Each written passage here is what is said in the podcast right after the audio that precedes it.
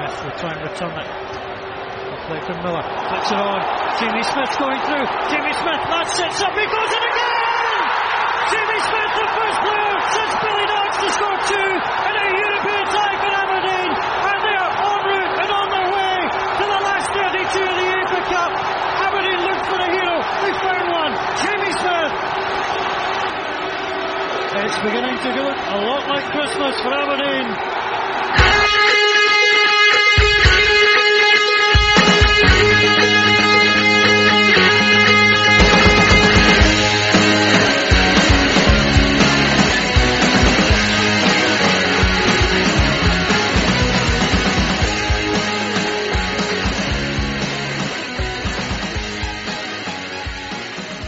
So hello and welcome to the latest By the Minute podcast.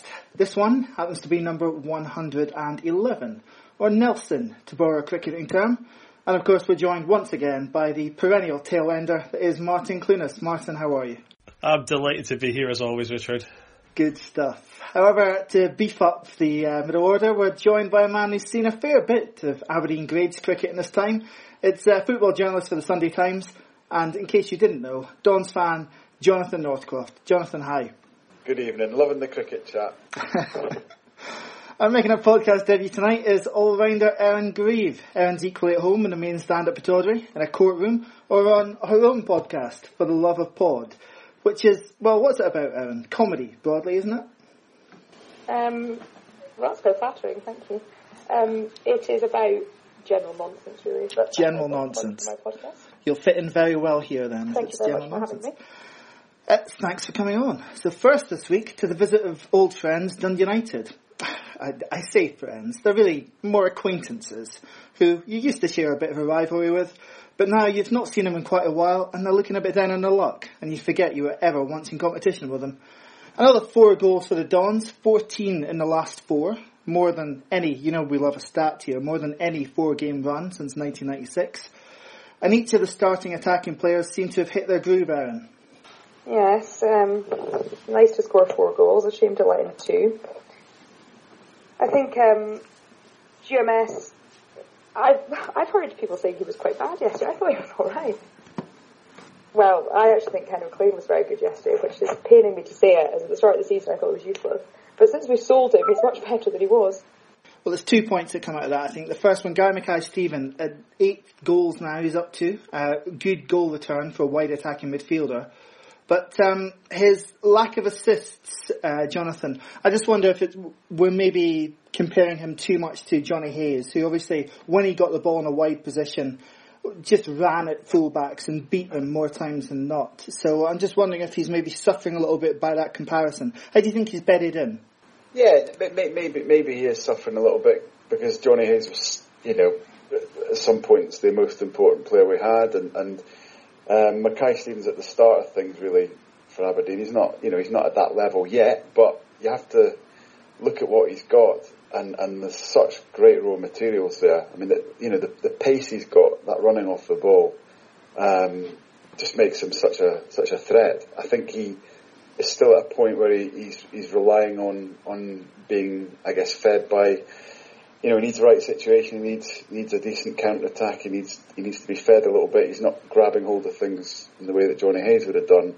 But I mean, my goodness, he scored. You know, left foot, right foot, contributed with his his kind of slight miskick volley. But you know, it was it was okay. Um, I can't understand how anyone might have thought he didn't play too well against United. Um, and he's a good signing for me. I think he's only going to get better. People on people on Twitter said he didn't have a good game yesterday. I think that includes me, in fairness. I thought there were quite a couple of occasions when he was uh, given the ball and Oh, offered, the, offered the opportunity to run at their right back. He was a makeshift right back, and yeah, he, again, it's just a, maybe just too much of a contrast with the last guy that played attacking wide right. He's offering a different threat. He's maybe a bit more direct. He's he's maybe attacking more through the centre than we're used to. But Johnny Hayes would go wide. He would get to the byline. He would get balls into the box, and it's maybe just an, adapting to a different kind kind of player who, when he faces up a fullback, maybe isn't always going to try and knock it past him and beat him. He's maybe going to try and come inside, maybe going to be a bit more of a direct threat. And I think it, it was more that. And I think on a few occasions yesterday, he did have that opportunity to attack their right back and just and turn back, and or he lost the ball. But two goals and, as Jonathan points out, a fairly fortunate assist. Uh, certainly a very positive contribution. There's no question about that. There was maybe a little bit of a disappointment that we got to 4-1 up after about 55 minutes. And um, a slight disappointment for the last half hour for you, Erin, just that we didn't add to the scoreline. I actually still think I'm freezing after the game. It was so cold. It was the Ross County game all over again. It was all exciting and great, and like we're 4 0 up at County, and then I just don't know where defence are. I think the other thing is that you sit there, and I suppose sitting at 4 1, you're probably fine. And I don't see why Graeme Shinnie was still on the pitch. I think he's a great player, but that's half an hour that he could have had another yellow card and missed the next game. Yeah, the, the guys on the yellow card are definitely ones that we maybe should have looked at to be taken off, I would have thought, Jonathan. It's a cup tie end of the day, getting through is the most important thing. Shinnie in particular is going to miss the next two games, quite big games, Hibs and Celtic. You would have thought that Derek might have wanted to see what life without him might be like. Yeah, I, I just thought maybe that second goal just, just you know, meant that to just get the job done. I mean, that, that was the, that was the consequence of losing that goal. Really, it, it meant that the last half an hour had to be a little bit less comfortable than it than it could have been. But I know what you mean because we're going to go into you know a couple of big games without really anybody close to being a, a like for like replacement, and it might have been a chance to to see Bol or something like that. Um, he's got to sort his tackling out, Graeme Shinnie, though, hasn't he? I mean, that, that's some stat about him being booked more than anyone else. And I think yesterday's was soft. Really? I don't think it was well. It was one of his softer ones. I think I've got to say, I, thought maybe at the game it looked soft, but watching the highlights back uh, today, see, we did do prep. Um, it, yeah, it was a clear yellow card. It, it was, I think, for me, Jonathan, the frustration is the area of the pitch where yesterday's yellow card occurred. It was in a nothing position. It wasn't as if we, he was the United player would be breaking on our back line. It, it seemed daft from that perspective. Yeah, I, look, I know what Eddie's saying. It wasn't a bad tackle. It's not going to hurt anyone, but he goes across. he goes over with his wrong leg. I mean, it's just technically a, a pretty poor tackle, pretty clumsy, and you're gonna you're gonna give away a foul every time by doing that. And I, you know, I know he's trying to stop a counter attack, but you know, I don't think they were going to hurt us from there. You did speak, Erin, during the week about having um, some of his yellow cards being harsh. You, you, thought yesterday's was harsh, but he's got to stop surely giving the referee the opportunity in, in these circumstances, no? Or do we just accept that this is part and parcel of the area he plays uh, the game in? Uh, I think he's just, it's just a bad habit. He's the captain, and I think partly he plays, I suppose, he plays quite high, so he's obviously going to be in a situation where he's looking to stop the possibility of a goal. But I think a lot of them are scrappy and needless, and I don't think it's a great example. And now he's missing two huge games. Yeah, this will be the th- uh, three games in total he's missed to uh, suspension this year. I need to look up actually just how much of this season he's played with a yellow card against how much he's played, you know, without being on a booking. I suspect it would probably work out about 50-50. Um, again, you feel a little bit um, a little bit picky going at this. Again, it's a cup tie. We got through, and we were never in any danger. But once again, the defending for both goals, and indeed throughout, on what was a, a tough pitch to play football, it, it, definitely, to me, it showed signs of there not being that relationship in place between a young goalkeeper, obviously just making a second appearance, and his centre halves yet. Uh, the two goals, plus obviously that occasion right at the start of the second half where Woodman decided to come wandering and nearly led to a, a really calamitous uh, own goal. Erin, what do you make of a decision to, to go with um, Woodman instead of Danny Rogers? Um, because, you know, whilst there may be, Woodman might be the more technically able keeper, you would expect that obviously Rogers would have built up some sort of relationship, albeit in training, with uh, O'Connor and uh, McKenna. I I feel, I feel really sorry for him. I mean, I don't know what he does in training, maybe he's awful. Um, but you sit on the bench, as a keeper especially, you sit on the bench 90 minutes every game and you know you're never getting on unless there's a disaster. I mean, in a way, I suppose you don't really want to get on. You don't want to see your fellow keeper injured or uh, it's just, it's a difficult probably situation to be in as well and that you don't really get, you don't get game time practice. You know, you're not going to get on for the last five minutes or anything. I thought he looked okay at, range. I mean, he came on in a horrendous situation. I thought he looked fine at Kilmarnock, um, but obviously maybe he's doing things in training that aren't that great. And I think, yeah, you'd imagine he'd have a better relationship with some of the defenders, but I think the defence is just such a mess anyway that probably doesn't matter. Yeah, we've spoken before when we've had David Preece on, Jonathan, about the life of the substitute goalkeeper, and it's uh, it can be quite a thankless one. There seems to actually be a culture of quite experienced goalkeepers in England being uh, moved around between some of the larger clubs as third or fourth choice keepers at the moment. There's a few names that spring to mind yeah. that, you know, well, they they've picked up a league medal for that. Um, it, it, it must be a thankless role to be in Danny Rogers' shoes to have spent, you know, done everything that's been asked of him, gone out on loan, uh, spent the last year and a half on the bench, and then when his time comes, or you expect it to come, he's overlooked almost immediately.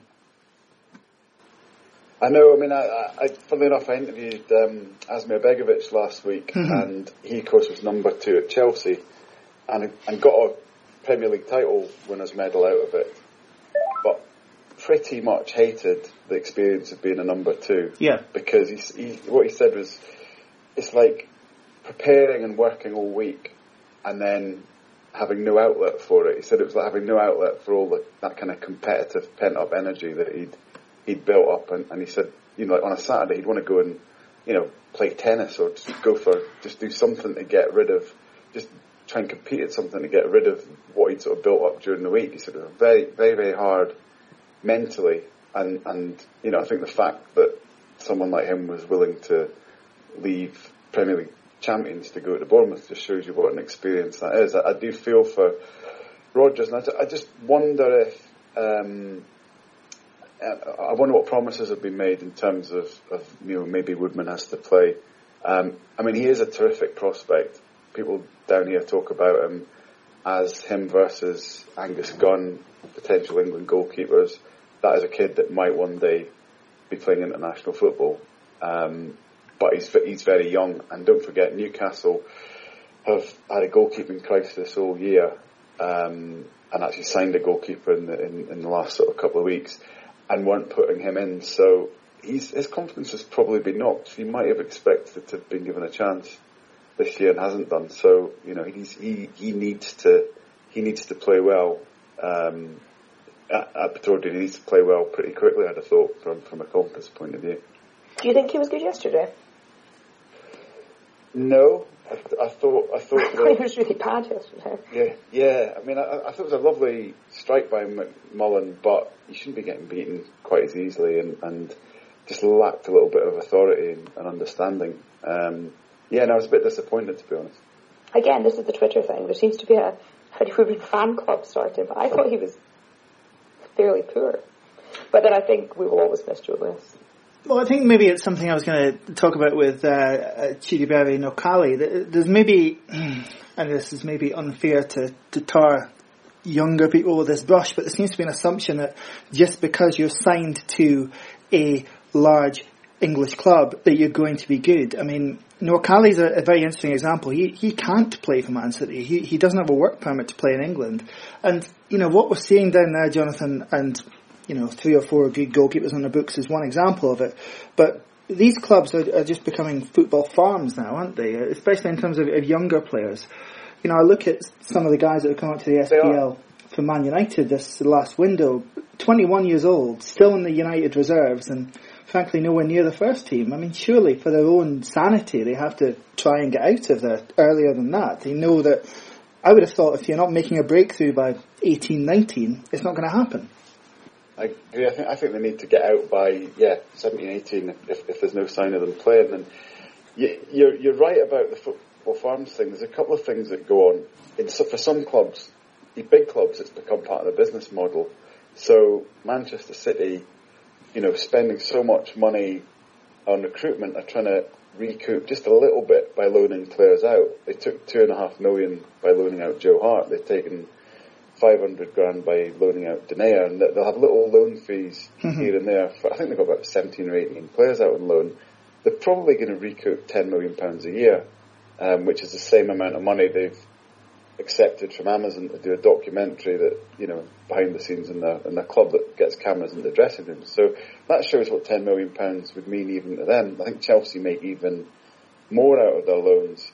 So it, it, it's become a slightly cynical part of life for, for, for Premier League clubs. And the other thing that happens to these guys is because the academy football is now just so important in terms of box ticking and E triple P, then clubs find it imperative to have strong squads for every age group.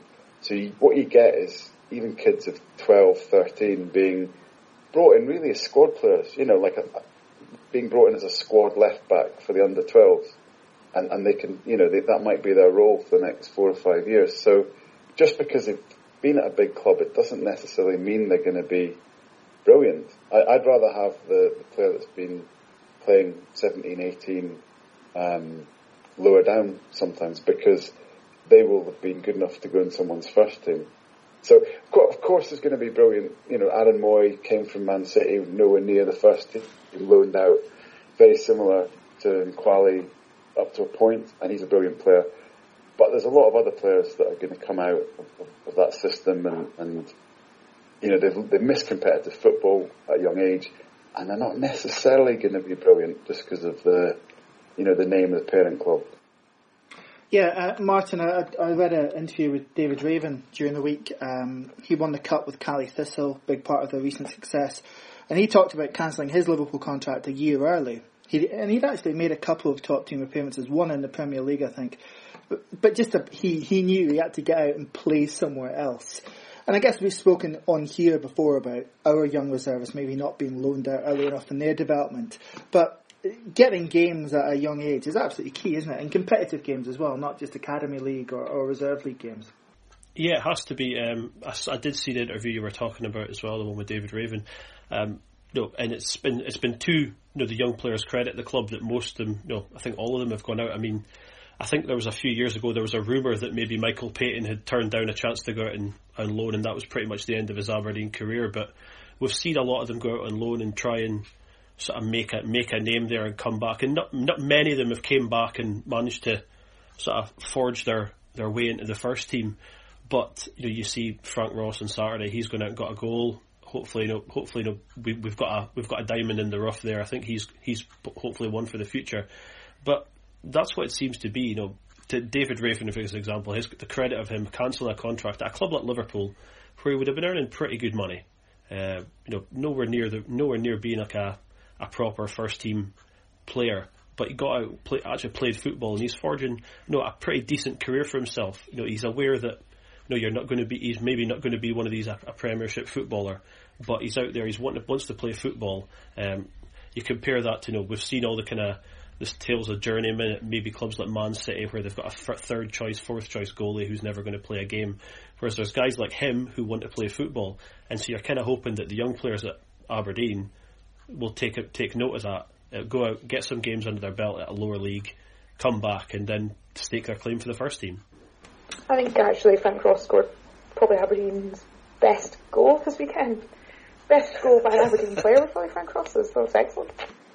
Yeah, if you haven't seen it, it's a lovely little uh, you know run in one two for Morton in the win over at Dumbarton. And um, according to Jim Duffy, he's he's played well over the last couple of games as well. So so that's encouraging. Um, it comes at the same time that Scott Wright is now again not made the 18 on Saturday. So um, there are pluses and minuses to how our, kids are doing it at the moment. But um, at least I think, let's be honest, at least we're not as bad as Dundee United. Um, very much a case of there, but for the grace of God, go us. Because on on Sunday, I think if you spoke to most United fans, they would be delighted that they got away with the result that they did. They they were for the most part in utter shambles, and it's it's three years basically since they beat us in a League Cup semi-final at Hampden, um, and Armstrong and Mackay Steven and even Nadir Çiftçi, who's gone slightly off the rails since, but you know they were key players for what was a, a strong Dundee United team. So Erin, when you see a team like that to who've been a rival, what's your response? Are you like Martin? Do you miss them or? Yeah, I was glad we got them actually. It was a nice draw to get. I miss them in the league because I think an extra derby is always great. It's a good away game to Dundee United.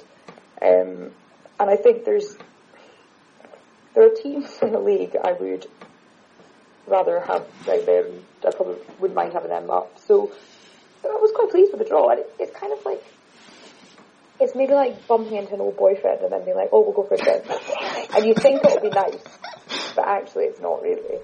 And afterwards you think, "Oh, what was I doing?" Because it wasn't a great game. I think they were really poor. The two goals were totally our fault. We handed them to them, but it was it was a nice draw, and I think we could have had worse draws. And there was a little bit of like a romantic, like, "Oh, we're getting Dundee United." It, was, it was a nice one, and they brought I think they brought a fairly decent amount of fans. You heard them more than you heard us, as usual. Um, and it was nice to play them again. Well, Jonathan, But if, also nice to, to beat them, of course. Uh, Jonathan, if Erin's not prepared to stick the boot in, go on. I'm just try- I'm thinking who would go out with Dundee United? Just to extend that metaphor. um, yeah, look, I, I actually missed them a little bit because it, you know it, it, it, it was certainly in my my era of, of, of watching the Dons. It was the best fixture of the year, you know, of, of, of the season. It was Jim McLean v Fergie, and it was the two best teams in the country, and you know, it, it always always been a, a, a kind of New Year pilgrimage down to to um, well, I'm not even going to say their name, but that place, and or or, or you're watching watching them at Pittodrie, and it was always part of part of the the calendar. Um, but they were just so far short. It was it was a little bit sad, really. Um, uh, I feel a little bit sort of patronising, I guess, saying that, but it was a bit sad the gulf between the teams and um, how kind of much Laszlo tried to make out of the fact that they, you know, they scored a couple of goals and all that kind of stuff. I mean, it was clutching at straws. They were really flat by four two. Um, I'm also a, I'm in a fantasy football league with um, the London branch of the, the Dundee United, some of the Dundee United supporters club. Um, so it's going to be quite a nice week from that point of view. But I know those those lads have, have suffered a lot in the last. Uh, Yeah, I mean, Martin, let's not beat about the bush. We've had sides that over the last couple of decades that have been more than bad enough to have gone down, and uh, mm, that could have been us in a different universe. It could have been. I mean, you mentioned the obviously we played them in that semi-final where they beat us, um, and then the next day they basically the next day or the next couple of days they went and sold the crown jewels, um, and the difference in the two clubs since then has been enormous. Uh, we've sort of, I think I would think it's fair to say we've gone from strength to strength, and they've just fallen apart completely. Know, I've, I've said before in here, I know I like I like Tannadice away; it's a good trip, but you know. I'm not going to shed too many tears about them going, but yeah, we, we've been we've been poor. There's games in the past where you know they've given us an we've went down there, or they've come up here and they've given us an given us an absolute doing. Um, you know the Dean Windass red card game, for example. You know, and we've had some terrible sides. And if you think of it, you know, it, it's not unlucky that they've gone they've gone down because you know it's it's well, it's mismanagement really. Um, they've had a couple of relegations and gone down. Um, this one seems to be a pretty serious one, and there's talk of you know you know f- you know they, might not be coming back. Um, there certainly is some financial issues there that they're going to struggle with. So um, it was nice to have them back for, for one game. Um, know, I'm, I don't think we'll be seeing them anytime soon unless we get them in the cup again next year. Well, they are still second in the championship. They haven't actually had a couple of relegations yet, Martin. That's maybe wishful thinking on your part. Um, so, I, I meant I meant obviously since since they would say that the, the, they were relegated what mid nineties when it, sh- it could have been us. well, yes, so they've had a couple of relegations since then. they they have become something of a yo-yo team since then, I guess. Um, much like Hearts, we have to get that in. Um, but yes, so, so that was Dundee United, uh, 4-2 win, uh, maybe not entirely satisfactory from our point of view, uh, but a win is uh, what you want in the cup and it gets us through to another home tie in the quarter-final. Kilmarnock at home. Erin, what do you, what do you make of that draw? uh, quite pleased actually. It was quite nice. Um, I keep hearing people, oh, Celtic and Rangers got a home draw. But to be fair, so we. It's our third one as well. Um, I, I think a home draw is always nice. I think looking at the pick of the teams, we obviously didn't want or Rangers because it would be nice to get to the semi-finals and it's not bad. Um, at home is always good. I think um, I've done the 6am early morning start to go down to Kilmarnock before, and I'm glad to be avoiding that. I will be interested to see when it's going on because apparently three of the four games are going on TV. Mhm. So I'll be uh, interested to see if we end up being the one three o'clock Saturday. Well- Other than that, I think it'll be nice to welcome Kris Boyd back to Pittodrie so he can uh, heckle our players and help them to glorious goals. Well, quite, quite. Um, uh, Martin, uh, on, obviously, Derek McInnes has got an exempt, well, almost exemplary. I think he's drawn one out of the 15 games against them that he's uh, played as Aberdeen manager. It, we're very strong in the cups at home lately. It, it, it's a decent draw, isn't it? Uh, yeah, um, the, you it's it's one of the kinder draws you could have got, I suppose. I mean, there's obviously there's there's Morton and there's Falkirk as well, but it's one of the kinder draws. We're at home again. Um, we we will obviously have to next time we'll have either uh, Rachel on the podcast. We'll need to just ask her if the hot hot and cold balls for the draw thing is actually legit. Um, we'll we'll find out, um, and then we'll find out how uh, and Rangers managed to get home draws again. But yeah, um, it's it's a it's a good draw. Fairly confident. Um, you know, Derek McInnes has done the business.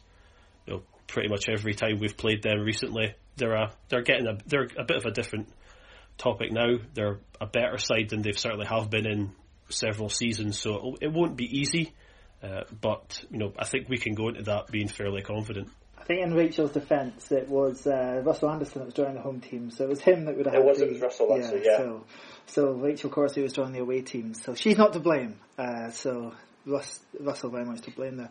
Uh, Jonathan, it was The hot it, balls were Russell's and the cold balls were Rachel's. Okay, right. Uh, it was a it was a draw that was fraught with a with a lot of ties you want to maybe avoid as a Dons fan. Uh, we spoke about Celtic Rangers. There's obviously the argument that you maybe want Celtic at home before you have to play them at a neutral venue uh, if you've got designs of winning the trophy.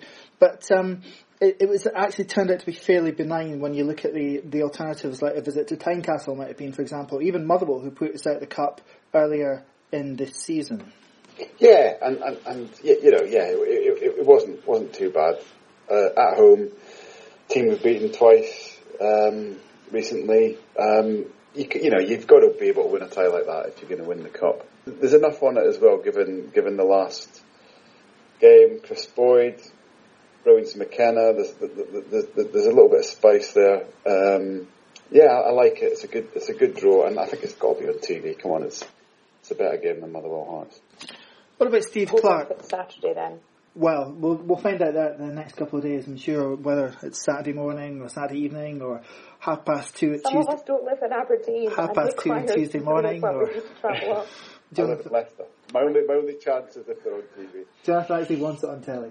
Were you quite surprised that Steve Clarke ended up at Kilmarnock? Not from a point of view of oh it's Kilmarnock, but from a point of view that his reputation in England hadn't secured him in another post down there. I'm massively surprised, yeah, because I mean, no, that's no offence to Coman. I'm just surprised that, that he hadn't well, hadn't been given more of a chance after after West Brom, where he did really really well. You know, finished finished eighth, better than Tony Pulis managed, better than Roy Hodgson managed. Roy Hodgson, you know, ended up being England manager not long after. Um, Steve Clarke, everybody I've spoken to who's worked under him says what a, what a really good coach he, he was. He said that at Liverpool, said that at Chelsea. I think there's a lot of fashion that goes into appointments, um, certainly here. And, and I, I look at Paul Clement, who ended up at Bayern Munich and then getting, you know, a, a fairly nice number at, at, at Swansea, uh, on the back of being a Chelsea assistant.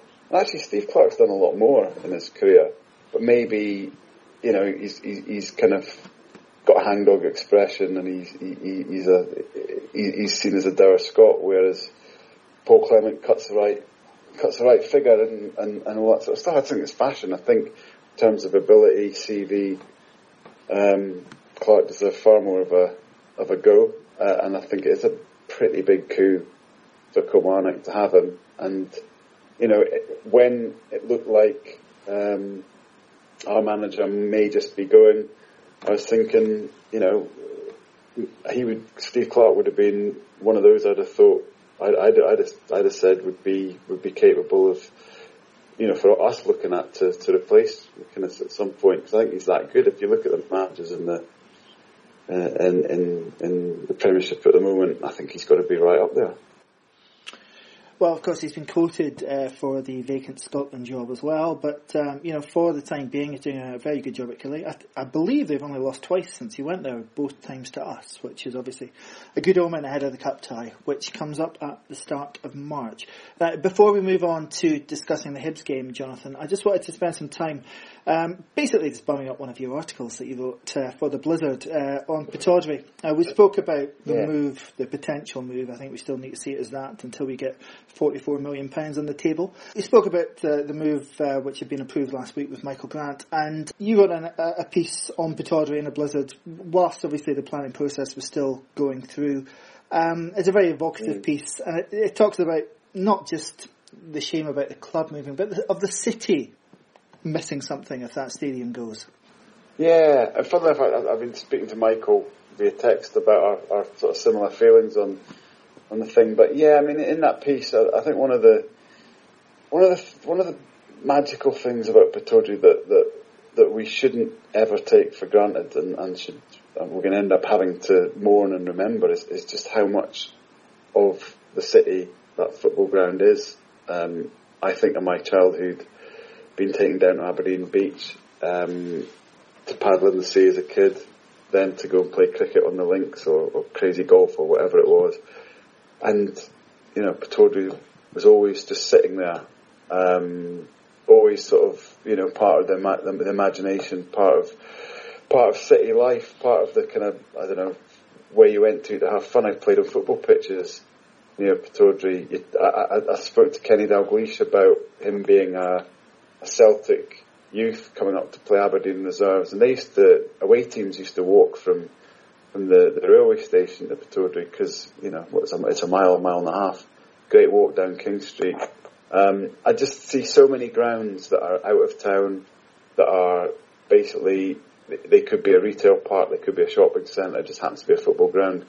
Um, and I know that's progress, I know that's modern life, I know some people want that more than they want an experience like Pittodrie, but I think we will be losing something huge. We'll be we'll be moving out of you know I think the bones of the of the city to to become like you know like like like any other any other club really. I think that's I think it's tremendously sad. I understand some of the reasons why we have to move, um, but it's one of those. It's like when something's taken away, you start to think about what you're going to miss, and I feel a lot of sadness thinking about just that that space. That what's what, what's going to be there? What, what's it going to look like? Without Pittodrie sitting there by the links. Well, we'll share that link again, Twitter and on Facebook. Obviously, it's in the Blizzard. Now, if you're a fan of good football writing, the Blizzard is the place to go. There's a Scottish equivalent to Nutmeg, but uh, the Blizzard covers world football.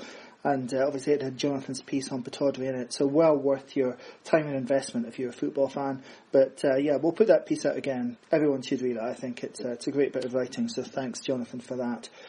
Hibs away on Saturday. Team lines, obviously, Graeme Shinnie is going to be out Martin. Uh, there seems to have been an assumption that Nwakali would automatically replace him, but I think Derek McInnes' is natural caution. I, I, always kind of thought Dom Ball would, would probably replace him, and he, he, seems to be the next cab off the rank, if you will, now as well.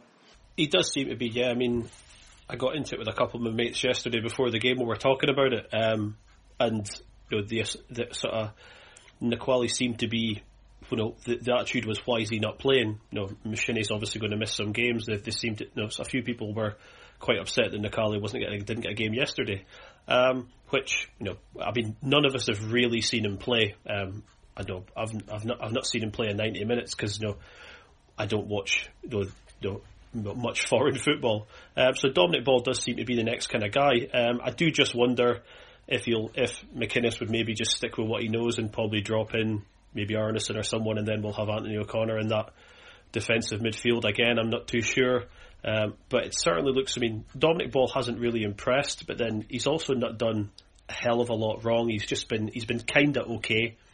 Um, whereas Nwakali's came on, no, not really done anything remotely kind of impressive to, to stake a claim for it. It looks, I would think Dominic Ball's probably going to be the guy.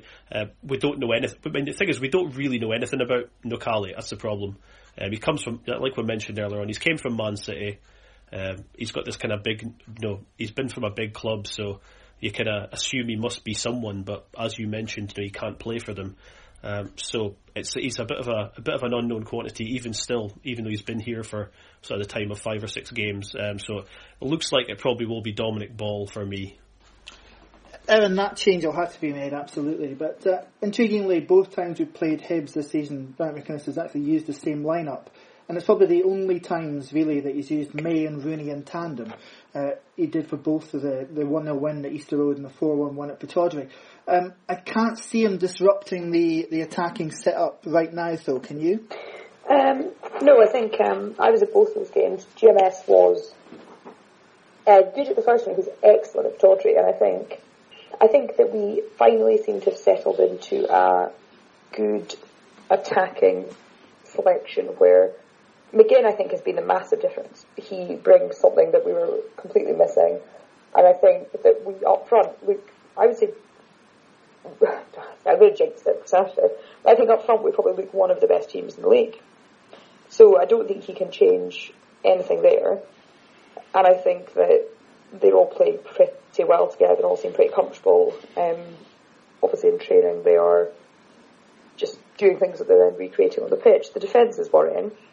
I think he might take an Arnason actually. I'd be surprised if he did take an Dominic Ball. I know he put one on Sunday, but I think Shinnie can't play. I think he might take an Arnason. He and McKenna generally play pretty well together, and I don't think it would be a bad decision. But you never know. And uh, as much as I love Derek, who knows? Well, the Stevie May situation, Jonathan, four hundred thousand pounds is quite a big outlay for Aberdeen right now. And um, are we? Obviously, he's had his injury problems um, since the Ryan Jack tackle back in uh, the beginning of December. But are we right to maybe be a little bit underwhelmed by what he's offered, or is you know after two years without foot, regular football, is this just a case of him getting back up to speed? Nah, maybe a bit of both. I mean, I, I think also got to compliment Adam Rooney on, on his kind of willpower to, to keep his keep his slot or, or, or, or get it back. But you know, Steve May was supposed to be the upgrade, and, and I think one of the the, the, the areas maybe McInnes was looking to, to try and affect was to the problem with playing Adam Rooney again, and we, we saw it in the cup final, we've seen it against Celtic or whatever, when you've got someone that's such a poacher and doesn't really link up as, as much as he could, then you're up against it when you're playing a really, really good team. I think that was one of the, the reasons for bringing in Stevie May, but yeah, he just hasn't quite been what he's capable of, whether that's the injury or whether he just hasn't settled into the style. I don't know, but I, think Erin's right about McGinn. He makes a huge difference. Um, his blend obviously is very good with Rooney, but I think just generally it opens up the the the game for. He's just a, such a good reference point for everyone to link into.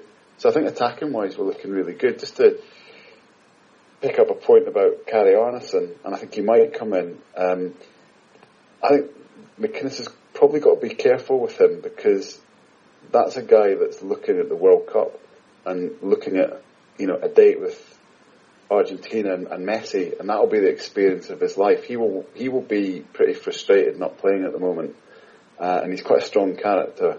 So I just I'm just guessing that politically it might be quite good to, to, to give him a game and to, to, to get him back on the pitch because I think he'll be starting to worry a bit about falling out of that Iceland team.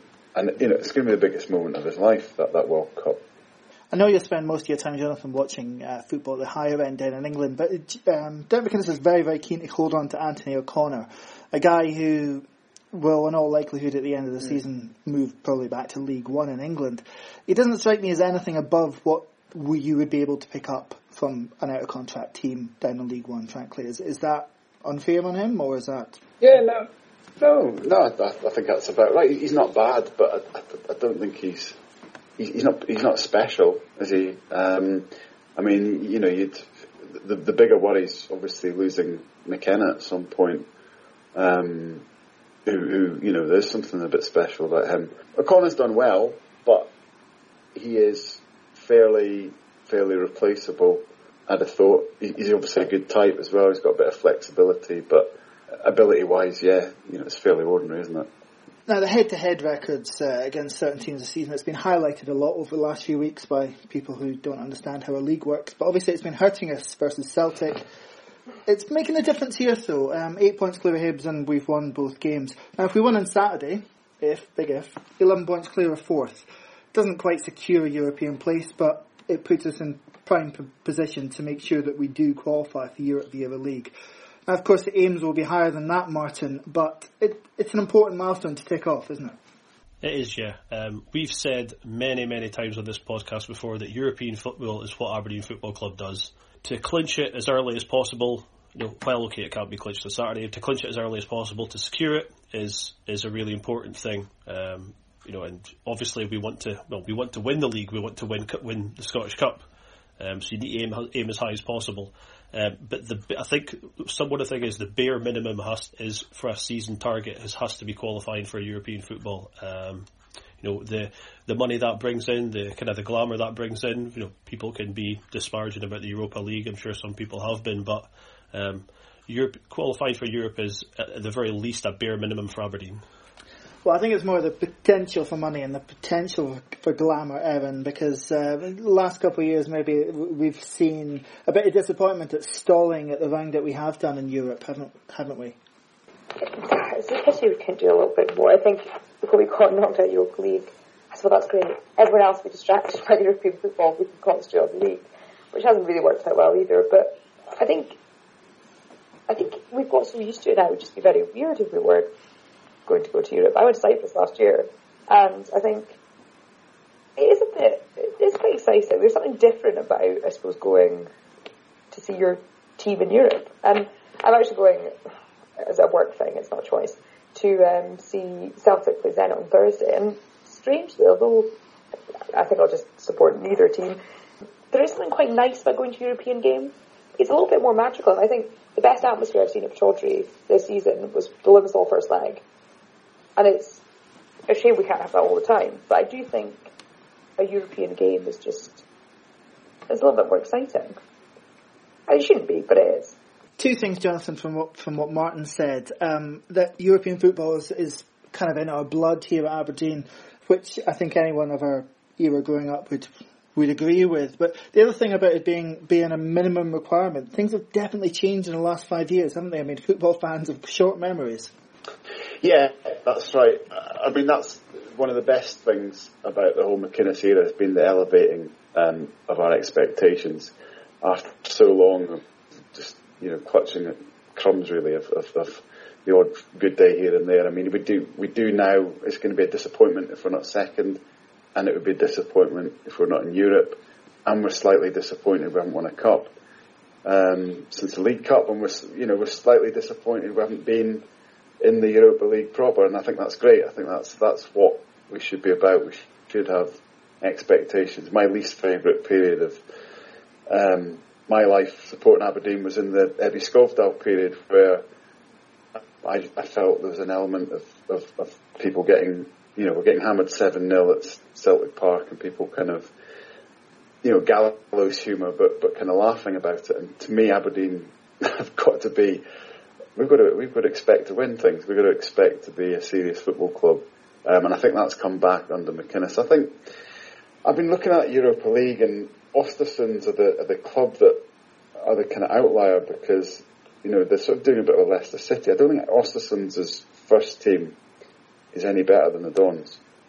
I'm I'm kind of saying that not watching the Swedish league every week, but um, they're playing Arsenal you know, they're, they're, they're, in the knockout stages playing Arsenal. We can't, we can't even get into it proper. Albeit Limassol were, were good, but and we've had some bad draws. But you look at Östersunds and you think, you know, hmm, what, you know, if we did get in, what could we do? So that has got to be a big part of the next sort of six months. That's got to be a big aspiration, trying to get in, not just not just into Europe, but actually getting into the Europa League properly.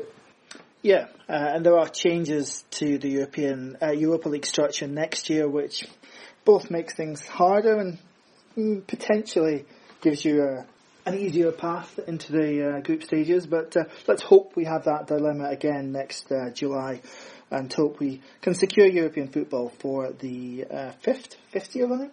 Five, is that right? I think it's right which clearly uh, it gives you just that added something. I just wish it went on a little bit longer than the first weeks of August. Anyway, um, my thanks tonight to uh, Erin Grieve. Erin, thank you. Thank you very much for having me. To Jonathan Northcroft. Thank you, Jonathan. Thanks, everyone. Absolute pleasure. And to Martin Clunas. Martin, thank you. No problem, Richard. Always a pleasure. We'll be back next week, looking back on hopefully three points at Easter Road and ahead to another meeting with uh, Glasgow Celtic. Thanks for listening tonight. Good night.